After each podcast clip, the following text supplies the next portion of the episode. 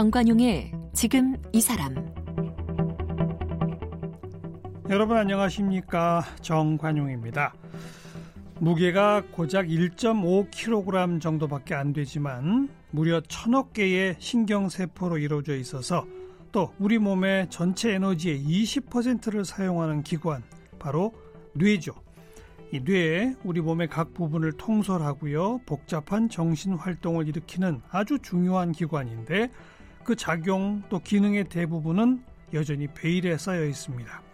최근에 당신의 뇌, 미래의 뇌라는 제목의 책을 출간한 뇌과학자 카이스트 김대식 교수는 뇌를 이해한다는 건 나를 이해하는 것이다 이렇게 말하는데요. 오늘 김대식 교수와 함께 뇌에 대해서 공부 좀 하겠습니다.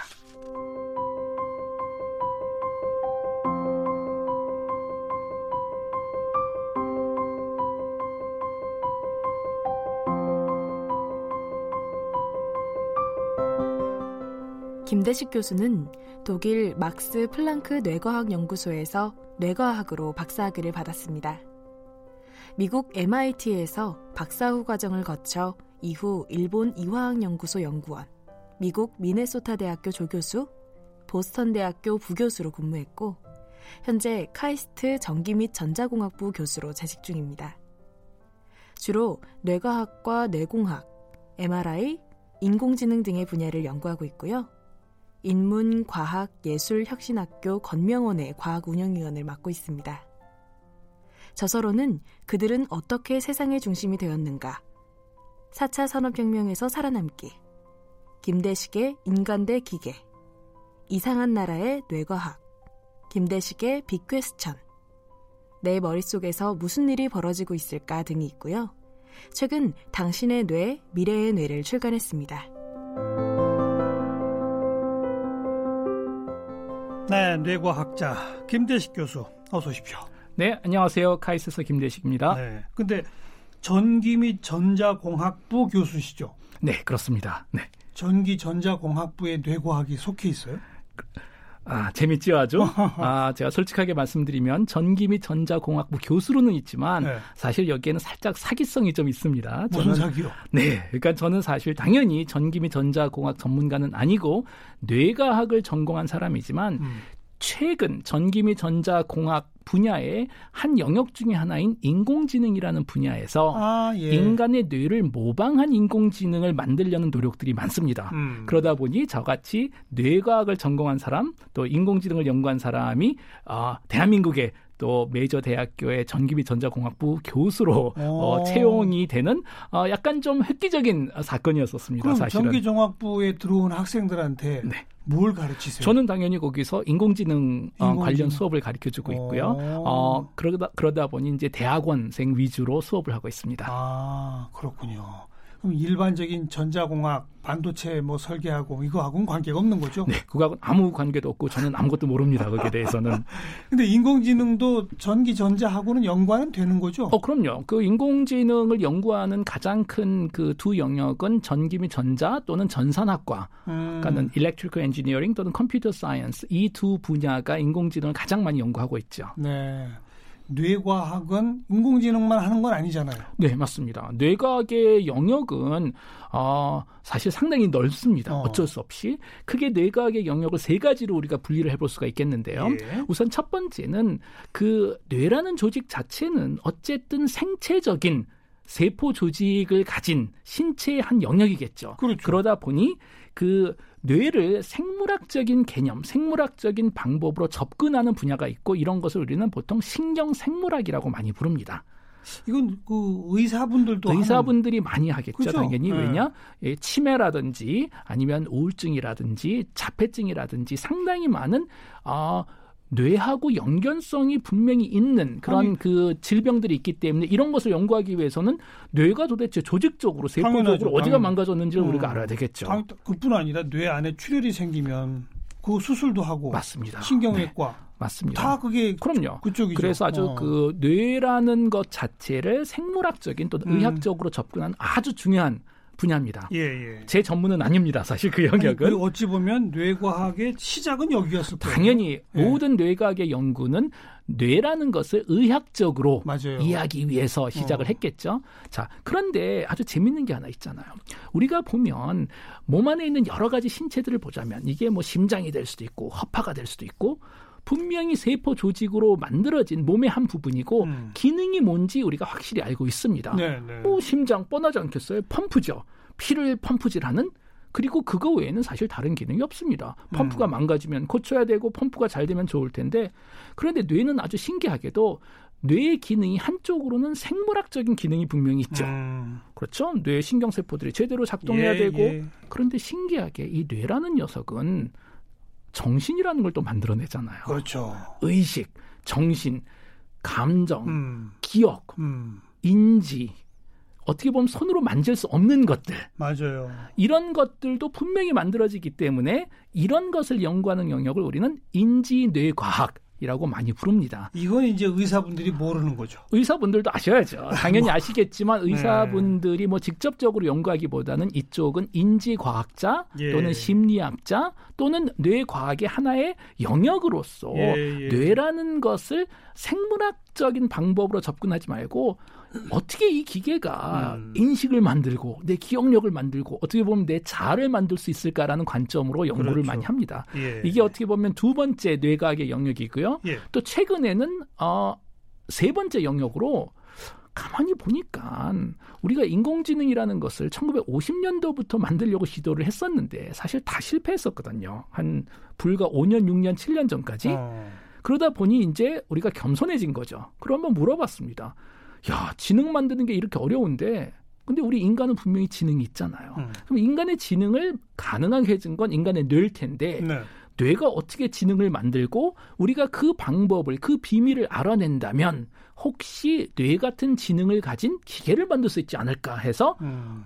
인공지능하고 약간 연관이 되는 계산 뇌과학이라는 게 새로 생겼습니다. 계산 뇌과학. 그렇죠. 그래서 어. 크게 세 영역 하나는 약간 의학적인 신경 생물학, 신경 생물학, 두 번째는 인지 인지 뇌과학, 뇌과학, 세 번째는 계산 뇌과학. 계산 뇌과학. 그래서 거시적으로 음. 크게 세 가지로 나눠져 있고 그러다 보니 우리 일김 1년에 교- 한 번, 김 네. 교수님은 세 번째 계산 두 번째, 세 번째입니다. 두. 번째, 세두 번째. 번째. 저는 어. 인지 심리학 또 전공을 했기 때문에 음. 뇌과학을 인지적으로 접근도 하고 또 거기서 얻어 낸 insight, 아이디어를 예, 가지고 예. 응용을 하는 거죠. 예, 그러다 보니 뇌과학을 하는 사람들이 상당히 많습니다, 이제. 그러네요. 1년에 한 번씩 매년마다 미국에서 이제 그 전 세계에서 가장 큰 그 뇌과학 음. 학회가 있는데 최근에는 한 번 학회에 가면 3만 명 이상이 모이더라고요. 아주 어마어마한 학회죠. 네, 갈 네. 때마다 아주 깜짝 놀랍니다. 야, 전 세계에 이렇게 많은 사람들이 뇌를 연구하고 있구나 하고. 이 그 의사분들이나 생물학자 그리고 그 우리 교수님 같으신 음. 공학자 뭐 이런 분들이 다 협업도 하죠.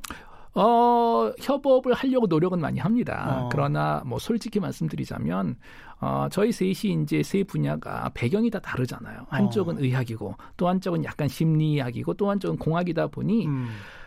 이 협업을 해야 된다라는 건 누구나 다 동의를 하는데 예. 문제는 소통이 어려워요. 우리가 예. 다른 언어를 쓰기 때문에. 예, 예. 그래서 아, 이참이 학제 간의 협업은 당연히 아주 중요한 목표고 모든 자의 모든 사람의 꿈이지만 음. 현실에선 사실 그렇게 잘 되진 않습니다. 그러니까 크게는 의학, 심리학, 공학 뭐 네, 이런 그렇게 분들, 보시면 됩니다. 어, 의대, 사회대, 공대 그렇죠. 거기 출신들이 함께 모여서 그렇죠. 그, 렇게 해야만 되는 게 뇌의 특징이네요. 또. 원래는 그렇게 해야 될 텐데 인간의 모든 기능 중에 아까 말씀하신 그렇죠. 것처럼 뇌만이 이런 걸 요구하네요. 그렇죠. 한번 이렇게 봅시다. 그래서 뇌를 가지고 우리가 하는 게 뭔데라고 질문한다면 음, 사실 우리 인간이 하는 모든 것이잖아요. 그렇죠. 인간의 문명, 어. 문학, 예술, 전쟁 네, 이 네. 모든 것이 결국 뇌로 만들다 보니 그런 배경을 가지고 오신 분들이 뇌과학을 시작하면 당연히 음. 그런 쪽에 관심을 두고 예를 들어서 야 도대체 뇌를 가지고 어떻게 예술성이라는 걸 만들 수 있나라는 걸 또 연구하시는 분들도 최근엔 계시죠 당연히 허,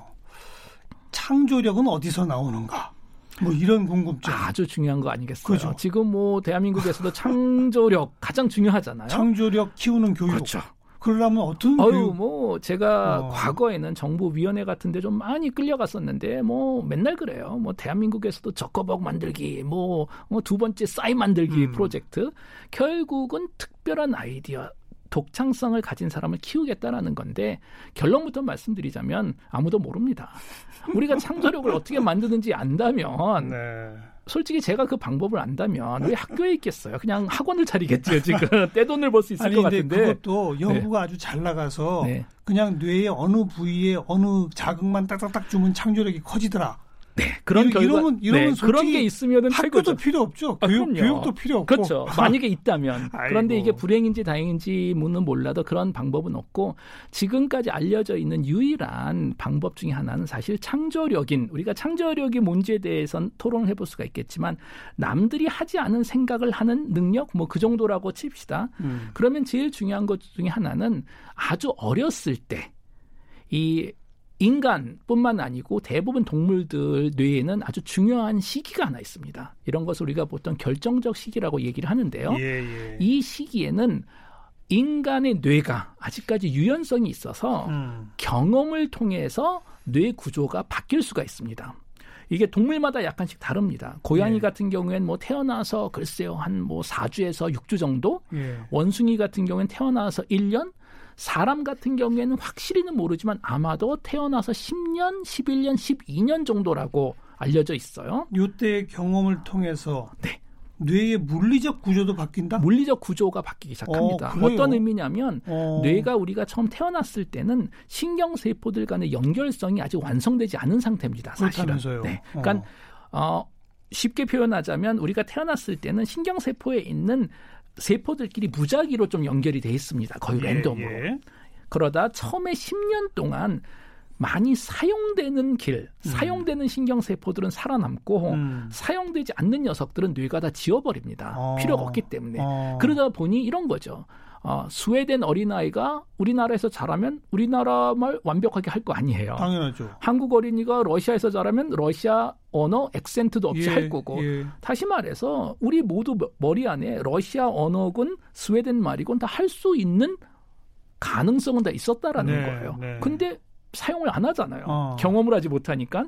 그러니까 러시아 언어에 필요한 스웨덴 말에 필요한 신경세포 연결성이 사용이 안 되니까 다 사라져 버리는 거죠. 음. 어떤 관점에서는 이 결정적 시기일 때는 인간의 뇌가 거의 좀 젖은 찰흙 같습니다. 경험을 통해서 말랑말랑해서 만지고 주무르면 그렇죠. 거기에 따라서 모양이 바뀔 수 있다는 수 거죠. 있다. 네. 음. 그 다음에 결정적 시기가 딱 끝나는 순간 이 찰흙이 굳어버리는 거예요. 그 정반대 아까 그 한국어 뭐 러시아어와 반대 사례가 늑대 인간이네요. 그렇죠. 네, 어렸을 때 그죠. 언어를 못 배우면 그렇죠. 네, 그거는 뭐 여러 가지 그 이 데이터도 있는데요. 예. 그 결정적 시기에 인간의 언어를 접근하지 못하면 언어를 못 합니다, 사실은. 예, 예. 자, 그러다 보니 어떤 일이 벌어질까요? 결정적 시기일 때 남들보다 좀 더 다양한 경험을 음. 하는 어린 아이들의 뇌 안에는 더 많은 연결고리가 살아남겠죠. 생기겠죠. 그렇죠? 어. 그러다 보니 성인이 돼서 확률적으로 좀 더 창의적이고 네, 혁신적인 생각을 할 수 있지 않을까 그런 가설을 할 수 있고 그러다 보니 아까 음. 교수님께서 어, 창의적인 창조력은 어떻게 만들 수 있을까라는 질문에 가장 단순한 그 답은 이렇습니다.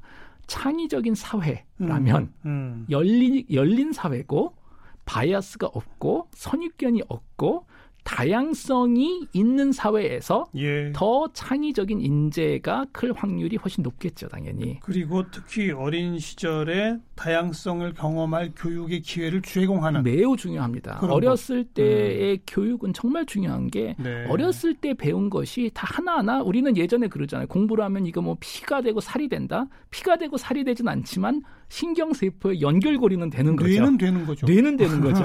근데 문제는 결정적 시기가 지나면 뇌가 굳어버려서 예. 죄송하지만 교수님나 제 뇌는 지금 완전히 굳어버린 거죠. 우리는 그러니까 우리는 더 퇴화 안 하는 게 다행인데 퇴화하고 있죠. 퇴화도 하고 있습니다. 이런 관점에서 김대식 교수께서는 대학 교수보다 초등학교 선생님도 월급을 더 줘야 한다는 주장을 하는군요. 네, 어, 사실 근데 제가 이런 얘기를 하도 많이 하고 다녀와서는 동료 교수님들한테 맨날 혼나기는 합니다. 그래서 어, 제가 반드시 말씀드리고 싶은 건 저는 대학 교수기 때문에 어, 대학 교수가 월급을 더 많이 받는 건 저는 선호합니다. 네. 그러나 네. 뇌과학자로서 이상적인 어, 상황으로 보자면 예. 초등학교 선생님의 역할이 그만큼 더 중요하다라는 결정적 거예요. 결정적 시기의 그렇죠. 교육. 결정적 시기에 초등학교 교수님들이 이 어린 나이들의 대한민국의 미래 시민들의 뇌를 만들어주고 있기 때문에 음. 그리고 또 하나는 되돌릴 수 없다라는 거예요. 이게 네, 네. 예를 들어서 제가 지금 대학교 교수로서 머리가 이미 다 굳은 학생들, 더 이상 유연성이 없는 학생들한테 잘못된 걸 가르쳐줘도 음. 충분히 교과서를 보고 인터넷을 보고 고칠 수 있습니다. 그런데 어렸을 때 만들어진 것은 그 어린이의 정체성이 되는 거예요. 결국. 알겠습니다. 이 책은 어, 당신의 뇌, 미래의 뇌 제목이 그런데 제가 목차를 보니까 1장, 2장이 시각, 인지, 감정, 기억, 일종의 뇌과학의 개론서 같은 그런 네, 맞습니다. 뭐 그죠? 당연히 어. 뇌과학에는 아주 훌륭한 음. 그 교과서들 또 결론서들이 많지만 일반인들이 접근하기는 살짝 좀 어렵습니다. 어렵죠. 상당히 어. 많은 그 단어들 자체가 이제 그 영미권에서 만들어진 단어 또는 라틴어 단어들이 많고 어, 또 필요 이상으로 아주 깊게 들어가는 경우가 있어서 예. 제가 요번에 좀 시도한 것은 어, 이런 식으로 생각하시면 될 것 같아요. 뇌과학의 특징 중에 하나는 이 세상의 모든 사람들이 이 책을 읽는 분은 뇌가 있을 거 아니에요. 당연하죠. 뇌가 있으니까 예. 책을 읽을 수 있겠죠. 예. 자, 모든 사람들 나 자신의 문제라는 거예요. 사실은 음. 남의 문제가 아니고 음. 그런데 되게 신기하게도 우리가 이 세상에 태어날 때 뇌라는 것을 가지고 태어나고 이 세상에 있는 모든 것을 뇌를 가지고 내가 해석하고 설명하고 의견을 가지고 뭐 정치 싸움하고 별의별 걸 다 하는데 설명서가 없습니다. 사실은. 음. 사실 우리가 전기 제품 하나 사더라도 두꺼운 설명서들 같이 오잖아요. 사용 설명서. 사용 설명서. 예, 예. 컴퓨터가 됐든 예, 뭐 전자기가 예. 되든 그런데 인생에서 이렇게 중요한 뇌, 뇌 우리가 항상 사용하고 있는데 뇌의 사용 설명서를 받은 적이 없다라는 거예요. 아 이게 그거예요? 네, 이 책이 바로 어. 뇌의 사용 설명서입니다. 네, 그냥 거칠고 짧게 맨 앞에 시각과 인지라는 건 뭘 다룬 겁니까? 시각과 인지는 말 그대로 우리가 눈을 뜨고 세상을 봤을 때 음. 도대체 뇌 안에서 어떤 일이 벌어질까? 음. 이건 아마 이 일반인들 다시 말해서 사용 설명서를 안 읽으신 분들한테는 질문 자체가 이상할 것 같아요. 아니 그냥 눈을 뜨면 세상이 보이는데 뭐가 문제가 될까? 음. 그런데 수많은 뇌과학적인 결과에 따르니까 우리 눈에 지금 보이는 세상이 이렇게 생겨서 우리 눈에 보이는 것이 아니고 진짜 세상은 사실 상당히 다르다라는 거예요. 예를 들어서 가장 간단한 예제는 지금 뭐 우리 눈엔 색깔이 보이겠죠. 컬러가. 근데 진짜 현실에서는 색깔이라는 게 존재하지 않잖아요.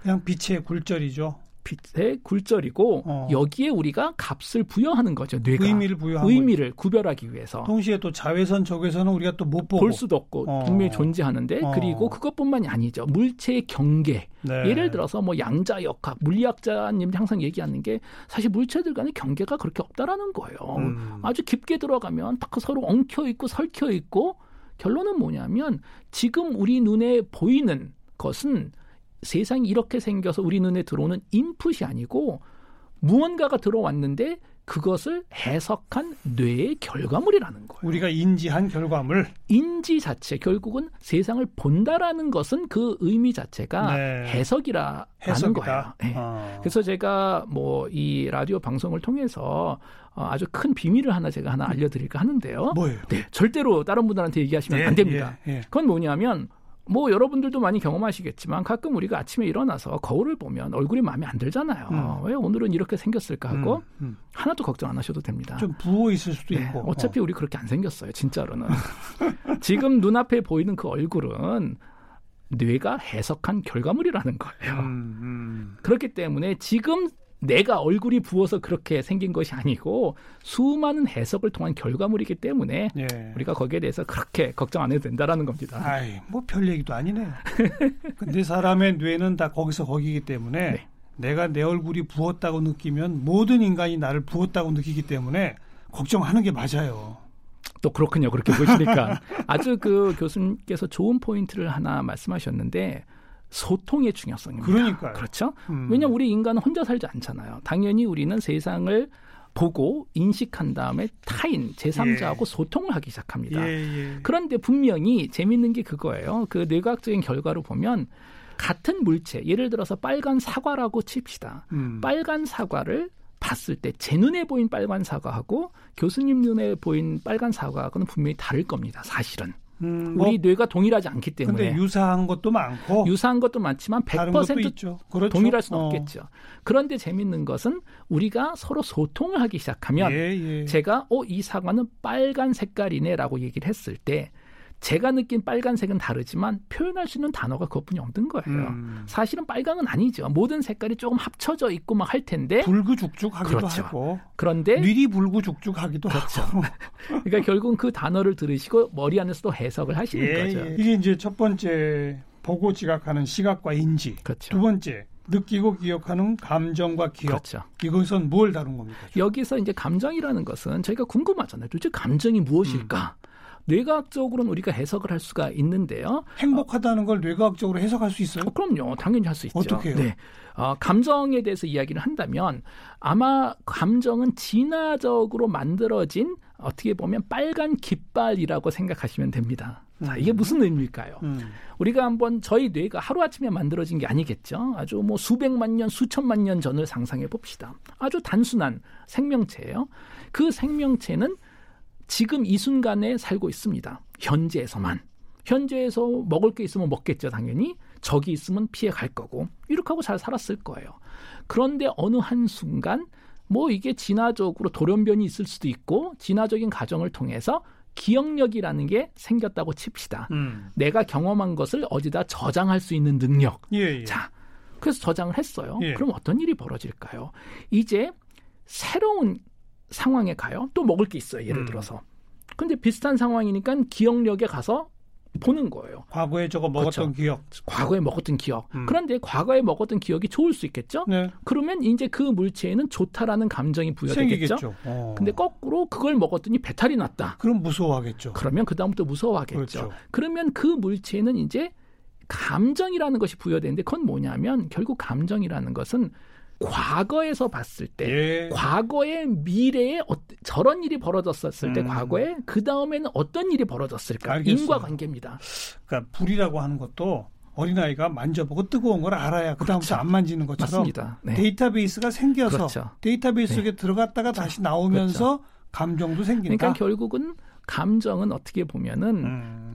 경험을 통해서 만들어낸 미래에 대한 예측이라고 보시면 됩니다. 네, 네. 결국 내가 좋은 감정이다라는 것은 과거 경험으로 봤을 때, 어, 저런 걸 경험했더니 좋은 일이 벌어졌더라. 음.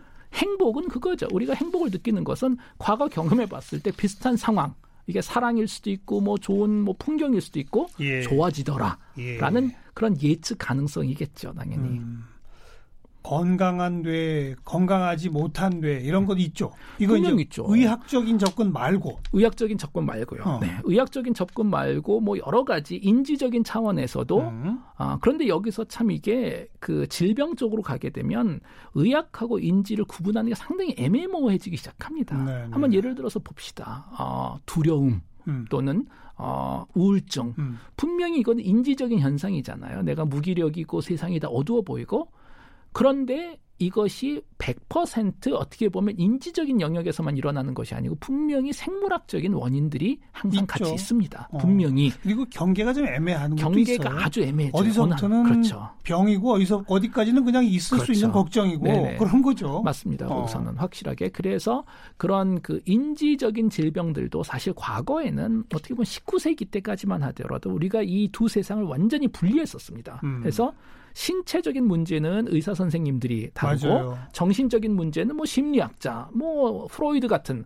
분이 했다 했는데 20세기에 밝혀진 많은 그 결과는 뭐냐면 이게 완전히 분리되지 않았다라는 거예요. 예, 예. 완전히 분리됐으면 왜 약을 먹으면 좋아지겠어요? 심리적인 그렇죠. 상태가 생물학적인 생리적인 그렇죠. 게 있다는 거죠. 생리적인 게 있는데 음. 이제 그렇지만 핵심은 그렇다고 그래서 모든 정신적인 문제, 인지적인 문제가 생리적인 것만 또 이유를 가지고 있겠죠. 사회성도 있을 거고 내가 뭐 지금 어, 내가 지금 우울해서 우울증에 대한 약만 먹는다. 이걸로 해결이 될까요? 그러니까 절대로 정신과, 해결이 안 되겠죠. 정신과 치료는 약물 치료와 상담 치료가 병행되잖아요. 두 개가 항상 같이 가야 됩니다. 맞아요. 여기서. 네.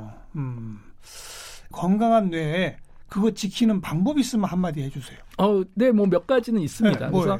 근데 우리가 그냥 막연하게 건강한 뇌를 다루기보다 아, 모든 분들이 관심 있으셔야 할 어, 치매에 대해서 한번 얘기를 음. 해봅시다. 자, 치매는 우선 중요합니다. 네. 그 이유는 뭐냐면 우리 모두가 다 걸릴 거거든요. 어, 또는 어떤 분들은 이미 걸려 있다라고 얘기를 합니다. 네. 어떤 논문에 보면 이미 20대 중반부터 음. 치매가 시작은 된다라고 알려져 있어요. 예. 단 증세가 아주 나중에 나오는 예, 거죠. 예. 왜냐 치매라는 것이 다른 병들보다 훨씬 더 오래 음. 걸리는 병이기 때문에 보통 음. 50년, 60년 정도 기간.